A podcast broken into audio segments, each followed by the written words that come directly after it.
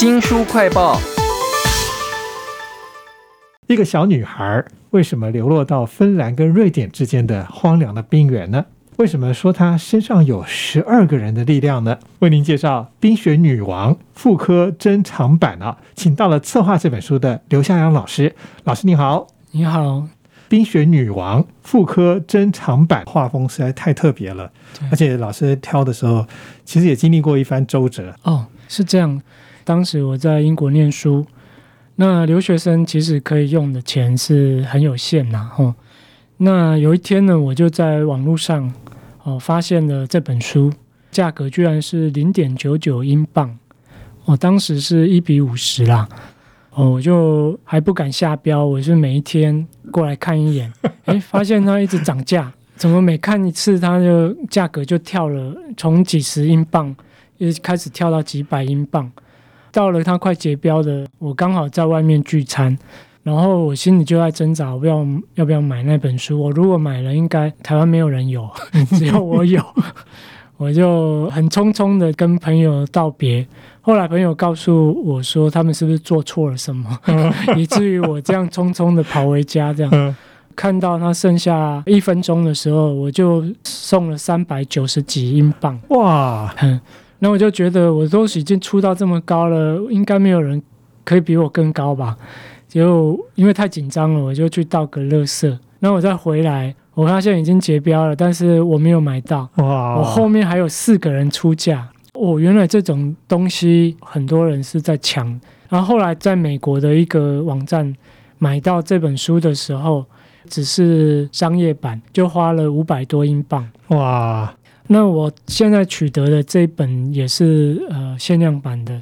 那是后来又是另外一个故事，包括他的书衣，这个书衣是我另外分开找到的。对啊，居然也有人单独在卖书衣，而且还卖到七十几英镑哎！刘夏安老师在做这个《冰雪女王》复刻珍藏版的时候，应该花了很多很多的力气。老实说，应该也有很多的经历跟背景才能够堆叠到这个高度，说哦，这本是最适合做的。但没有想到一开始竟然是一个零点九九英镑的一个起源，差很多。因为有很多的图像，它其实是非常精彩。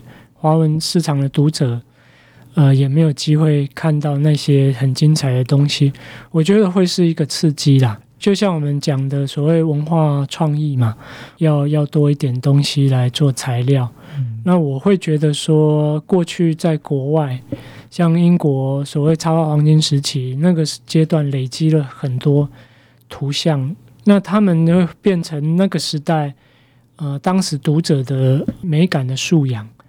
那可是我们现在有没有这些机会来得到这种呃滋养，嗯，成为我们的素养？我我觉得这一块应该很值得耕耘。这样我在看这个《冰雪女王》的珍藏复刻版的时候，一直觉得她每一个人物的角色、姿态、身材的比例。都可以让我们现在自拍的时候当一个范本，因为你知道现在自拍都非常的单调。有没有哪一幅画让你觉得说，哎，也许可以给我们介绍，一下我们多一点这种 自拍的这种参考？大家其实如果在书店有看到这本书的话，只要看它的扉页，这张图就已经非常的精彩。他把每个人物的姿态用一个动作。好像一个电影的剧照似的，一张图就可以看到每一个人的姿态跟可能他在故事里扮演的角色。对啊，就很有代表性，这样子。尤其是他的画中有很多的线条哈，然后有点像是。花啊，画树这样子圆圆的东西，你会觉得很像是一个 party 一样。其实这种场景哈，现在的漫威超级英雄的电影，或者是迪士尼的很多电影，都会搞这一套，一个定格就让你看到所有东西，而且你一下就记住了。这本《冰雪女王》妇科珍藏版，其实我在看的时候是觉得有好多好多的疑问，那背景有什么样的故事？那老师为什么在这么多的插画本里头，最后决定这一本呢？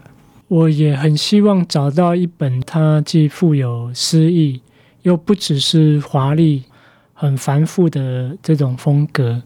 那刚好这个又是两个女插画家她们创作的这个女性的故事，这种风格的作品应该是很少见，也很值得介绍给大家。这一次这个《冰雪女王》的珍藏复刻版里头。也让我第一次看到说，原来原始故事是这样子的。迪士尼的动画是两个女孩子，是。艾欧莎跟安娜，可是在这一次有七个不同的段落，而且里面有女强盗，有女巫，各种的女人哎、它里面有好几个人物都很有意思，除了男女主角以外，有一个很爱管闲事的乌鸦，还有很聪明的女王，她有一个招亲的动作嘛，非常有主见，她要找她的丈夫，然后透过聊天的方式，还有那个很勇敢的男孩，呃，没有任何怕生的去就成为她的丈夫嘛，嗯，那还有女强盗是，还有麋鹿这这些，其实她有很多人物个性都很有意思。尤其是那个女强盗的女儿，是不是？又会咬人，可是好像很同情这个小女孩，她其实有很温柔的一面。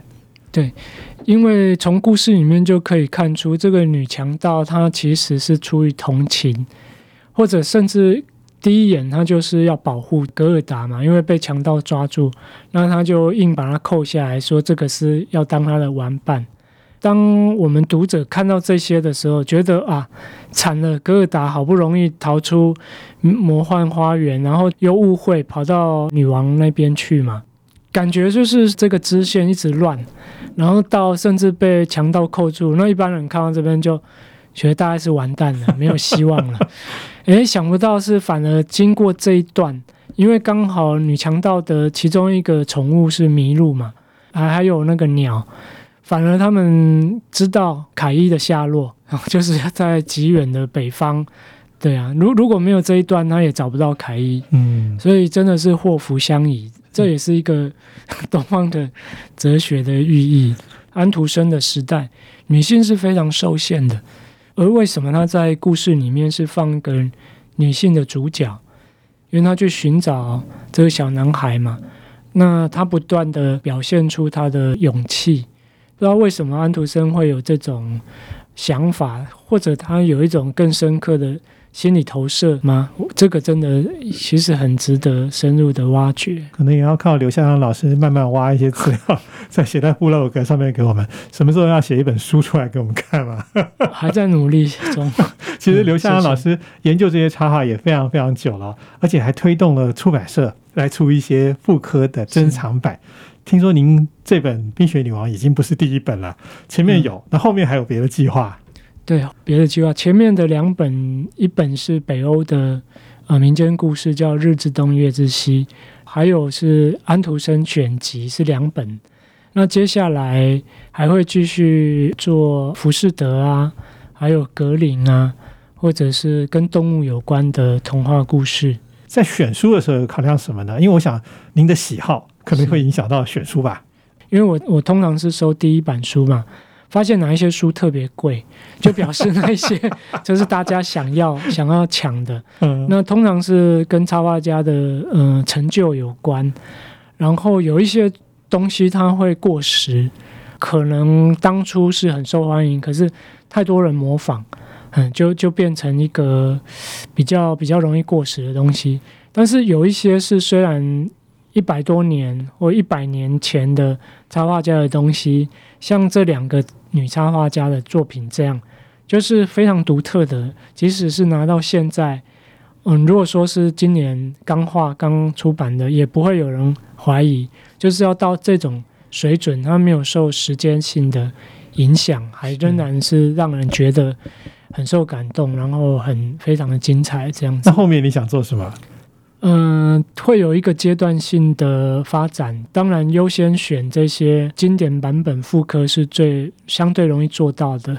那再其次会希望说是有故事的创作，甚至再过来是插画的创作。嗯，这个才是我们最后要的嘛。文所谓文文化创意，就是我们吸取别人的养分，可以发展出自己的创作、自己的资产这样子。的确要找一些新的元素来再刺激一下哈。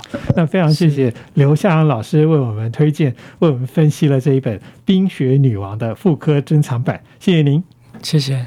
请记得帮新书快报按赞、分享以及留言哦。我是周翔，下次再会。